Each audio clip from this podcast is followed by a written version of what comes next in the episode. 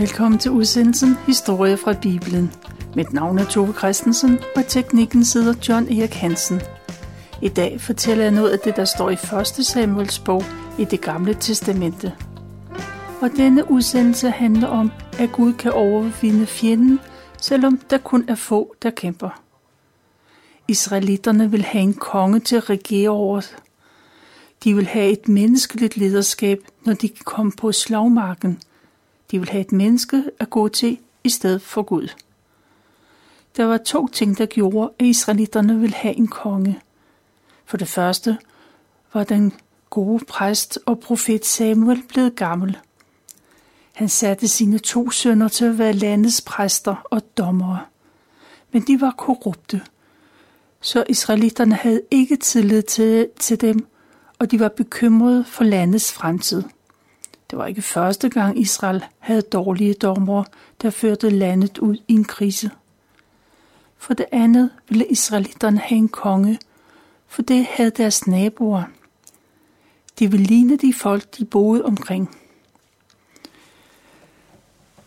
Profeten Samuel var ked af, at folk havde den indstilling, for det var Gud, der skulle være landets øverste leder – det var ham, man skulle spørge til råds i tvivlstilfælde. Det var Gud, der skulle gå foran dem, når man gik i krig. Men israelitterne forkastede Gud, og dermed tilsidesatte de også Samuels meninger. Længe før israelitterne ønskede en konge, så havde Gud givet anvisninger på, hvordan en konge skulle udpeges, og hvordan han skulle opføre sig. I 5. Mosebog i Moseloven står der, at hvis israelitterne ønskede en konge, så måtte de ikke selv vælge ham. Men de skulle vente på, at Gud vidste dem, hvem det skulle være.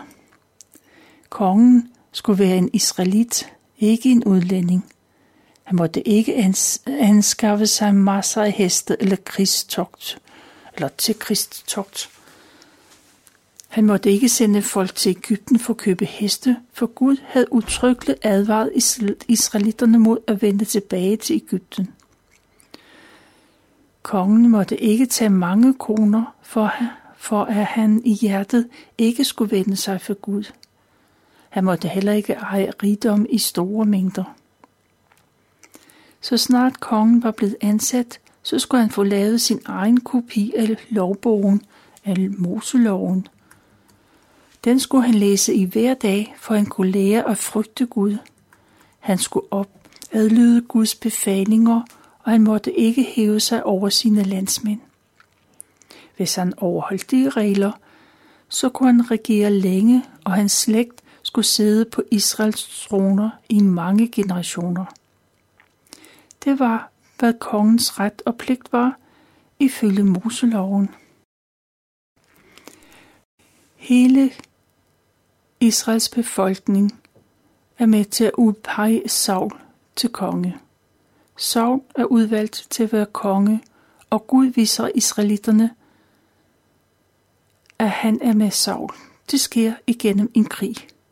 Saul og hans hær vinder en overvældende sejr over deres fjender. Efter den sejr er der ingen, der er længere i tvivl om, at Gud er med Saul. Israelitterne er begejstrede, og de hylder Saul som Israels konge. Og han tager imod folk til hyldest, og han fester sammen med de glade. Igennem den sejr er Saul klar til at påtage sig kongeværdigheden og til at opfylde sine forpligtelser. Hans vigtigste opgave er at stå i spidsen for hæren, når man forsvarer landegrænserne. Israel er ofte glemt fra flere sider. Filisterne har været i Israel i flere årtier, og så har flere konger forsøgt at indtage deres del af Israels øh, landområde. Men så længe israelitterne holder sig til Guds lov, så er Gud med dem, og de vinder over deres fjender.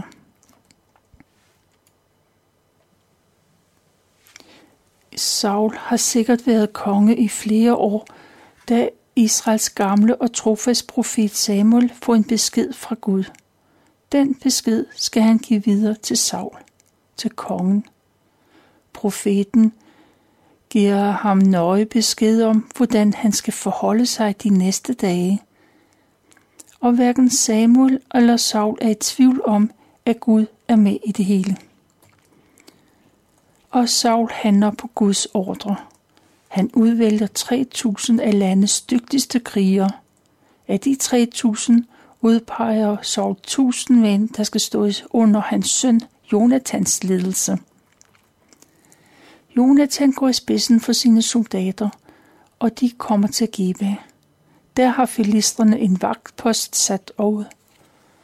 Jonathan og hans soldater spiller ikke tiden. De angriber, før filistrene er klar til at forsvare sig. Med det resultat, at filistrene blev overrumplet og udslettet. Israelitterne er glade for sejren, men de ved, at filistrene vil prøve at hævne deres døde krigere. Saul sender bud rundt i hele Israel om, at han har udryddet en af filisternes garnisoner, og man kan forvente, at filistrene vil gå til modangreb. Derfor indkalder han hele Israels hær. Filistrene ser alvorligt på det, på det de kalder for Israels oprørske handling. Filisterne samler en kæmpe hær, de har mange stridsvogne og, og rytter i hobetal. Der er så mange fodfolk, som der er sandkorn ved stranden. Israels samlede her har hverken heste eller stridsvogne. De følger de anvisninger, der står i Moseloven. De skal have tillid til, at Gud vil kæmpe på deres side.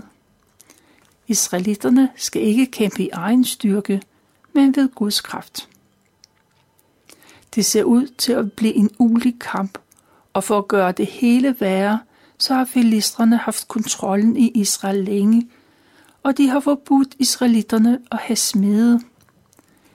Hvis israelitterne har brug for en smed til at slibe en økse eller et plovskær, så må de gå til filistrene, og de tager sig godt betalt for det arbejde. Det har den konsekvens, at ingen i landet har et brugbart svær eller spyd. Kun Saul og hans søn Jonathan har våben på sig. Resten af hæren må klare sig, som de nu kan.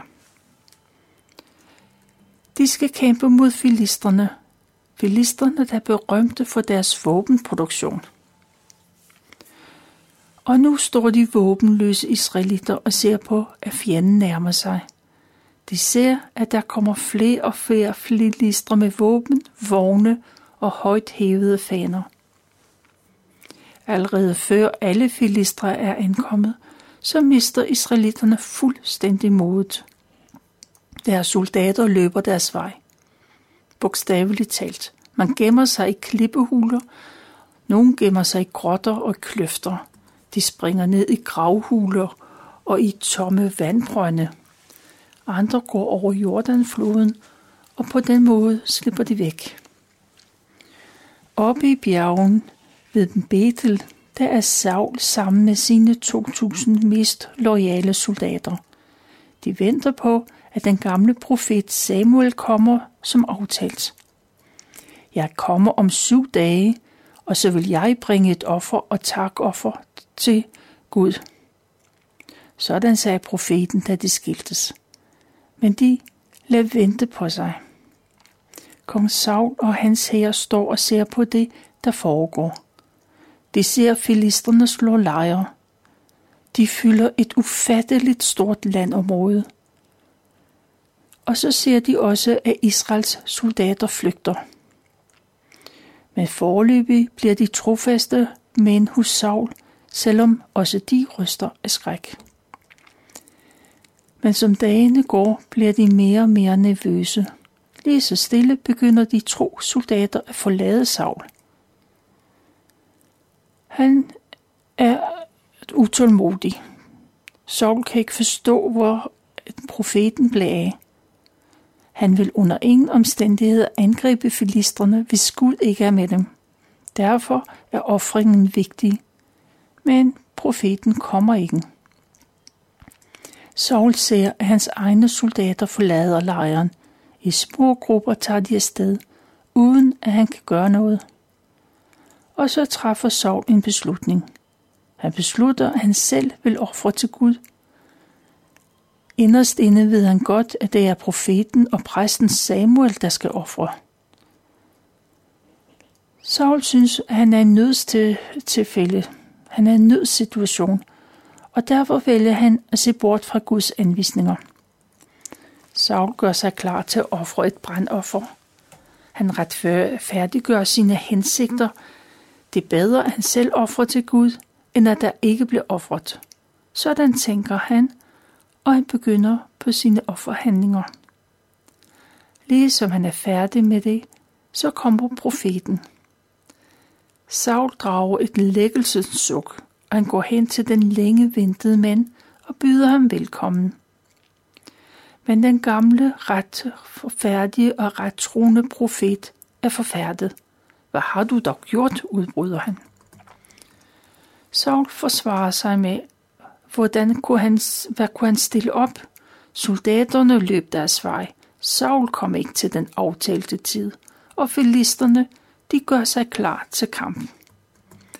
Saul forklarer, at filisterne kan angribe når som helst, og han har jo ikke fået bedt Gud om hjælp. Derfor tog han mod til sig og offrede brandofferet i stedet for at vente. Profeten Samuel må svare, at landets konge har båret sig ualmindeligt tåbelig ad. Han har overtrådt Guds bud.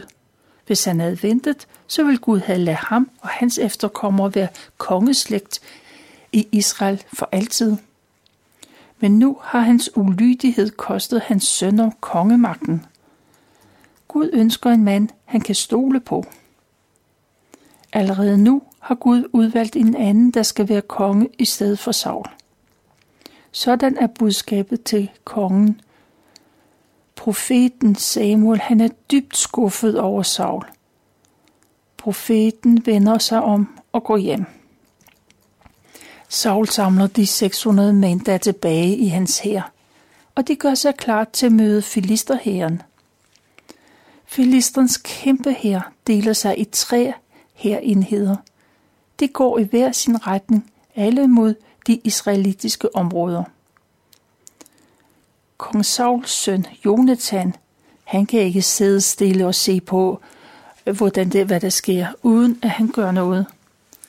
Han siger til sin våbendrager, kom, lad os gå til de uomskårne og ugudelige filistre. Måske vil Gud hjælpe os, for Gud kan give os sejr, enten vi er mange eller få. Jonathan tager afsted uden at fortælle sin far, hvad han gør. Hverken Saul eller hans mænd bemærker, at Jonathan og hans våbendrager forsvinder. De to mænd sniger sig gennem en kløft for at komme til filistrenes observationspost. Den ligger i et øde område på den anden side af bjergpasset. Våbenbæreren er trofast. Han er med uanset, hvad Jonathan finder på. Lige før det når frem, så kommer Jonathan alligevel i tvivl om sin beslutning. Han har brug for et tegn fra Gud. Jonathan og hans våbenbærer laver en aftale. Først skal de sørge for, at filistrene opdager dem. Hvis filistrene råber, at de skal blive stående, så skal de ikke gå i kamp.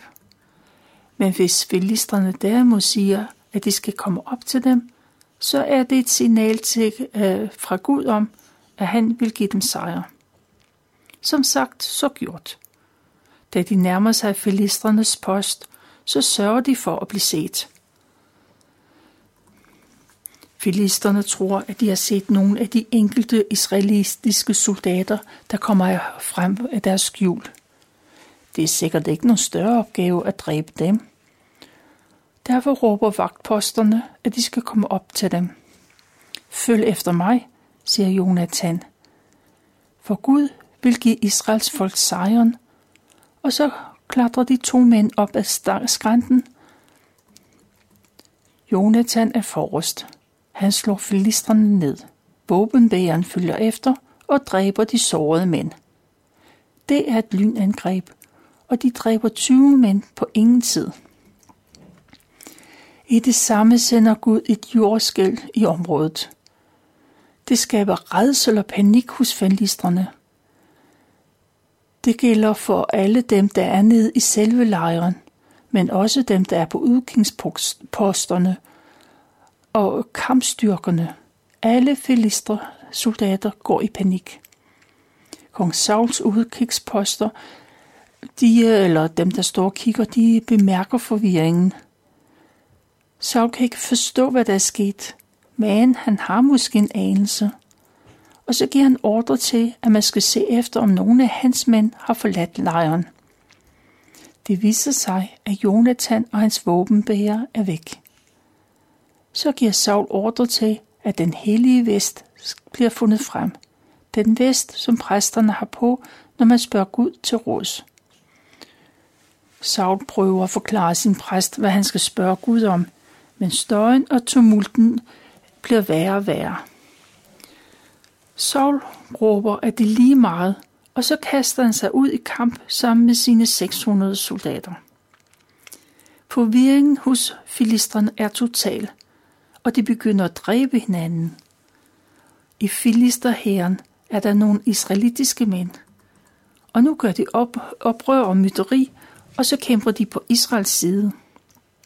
Samtidig kommer de israelitter frem, der har gemt sig i klippehulerne og i vandbrøndene. De, de, de deltager i forfølgelsen af filisterne, og filisterne flygter til alle sider. Gud er i sandhed med israelitterne. Saul ser de forvirrede øh, fjender, og han er meget opsat på at få fat i dem alle sammen. I sin iver erklærer han, at forbandet være den, der tager sig tid til at spise noget som helst, før filistrene er til intet gjort. Saul vil have fuldstændig hævn over sine fjender. Alle bliver bange for den forbandelse. Ingen tør spise noget, ikke engang i den smule honning, de finder på deres vej. Soldaterne er helt udmattet efter en dags kamp. De har kæmpet bragt og så i oven i købe uden at få hverken vådt eller tørt. Men Jonathan har ikke hørt sin fars forbandelser. Derfor stikker han sit spyd ned i en bikage og fisker noget honning frem. Han spiser den søde honning og får fornyet energi. En af de andre soldater ser, hvad der sker. Han fortæller, at Saul har forbudt dem at spise noget. Det er derfor, de er så udmattede. Jonathan synes, det er en tåbelig beslutning. Den kan da kun skade dem selv. De kan bare se på ham selv. Han har fået så meget energi bare ved at spise en lille smule honning. Jonathan kan forestille sig, hvor mange flere filistre de vil have øh, noget at kæmpe imod, hvis de har haft energi til at indhente dem. Hvis de bare havde spist noget af den mad, der var i filistrenes lejr. Da det blev mørkt, indstilles forfølgelserne. Soldaterne er så sultne, at de kaster sig over krigsbyttet. De slagter får, geder, køer og kalve lige på stedet. Og så skynder de sig at spise kødet, uden at give sig tid til, at blodet løber væk fra dyret. De ved alle udmærket godt, at man ikke må spise blod. Det ved selv små børn. På trods af det, så kaster man sig over kød, der drypper af blod. Kong Saul hører, at soldaterne spiser blod, og han synes, det er forfærdeligt, at folk kan overtræde Guds klare bud. Han griber ind, og så sørger han for, at slagtningen kommer til at foregå efter forskrifterne. Og så bygger Saul et alter til Gud. Det er blevet sent om aftenen. Alligevel synes Saul, at hans mænd skal optage forfølgelsen af filistrene. Men der er en, der foreslår, at de først skal spørge Gud til råds. Men Gud svarer ikke på Sauls spørgsmål. Konklusionen er, at nogen har handlet forkert, siden Gud ikke svarer. Saul sværger, at syndens, synderen skal dø, uanset hvem det er. Mange er klar over, at det faktisk er Jonathan, der er kommet ind under kongens forbandelse. Men ingen tør fortælle Saul, at hans søn har spist noget honning den dag. Derfor beslutter kongen, at alle soldater skal stille sig op på den ene side, mens han selv og Jonathan står på den anden side. Saul beder Gud om at vise dem, om det er herren, der er skyldig, eller om det er Saul og Jonathan. Loddet falder på Saul og Jonathan. Herren går fri. Så kaster de lod igen, og loddet falder på Jonathan. Og så må han erkende, at han har spist noget honning. Selvom han ikke var klar over forbuddet, så er Jonathan klar til at dø. En ed er en ed, og den skal overholdes. Kongen har afsagt sin dom, og den skyldige skal dø. Men soldaterne protesterer. Det er Jonathan, de kan takke for den sejr. Soldaterne vil ikke tillade, at der skrummes et hår på hans hoved. På den måde redder de Jonathan fra at blive henrettet. Men de får ikke fat i flere filistre den aften. Sejren er ikke så fuldkommen, som den kunne have været.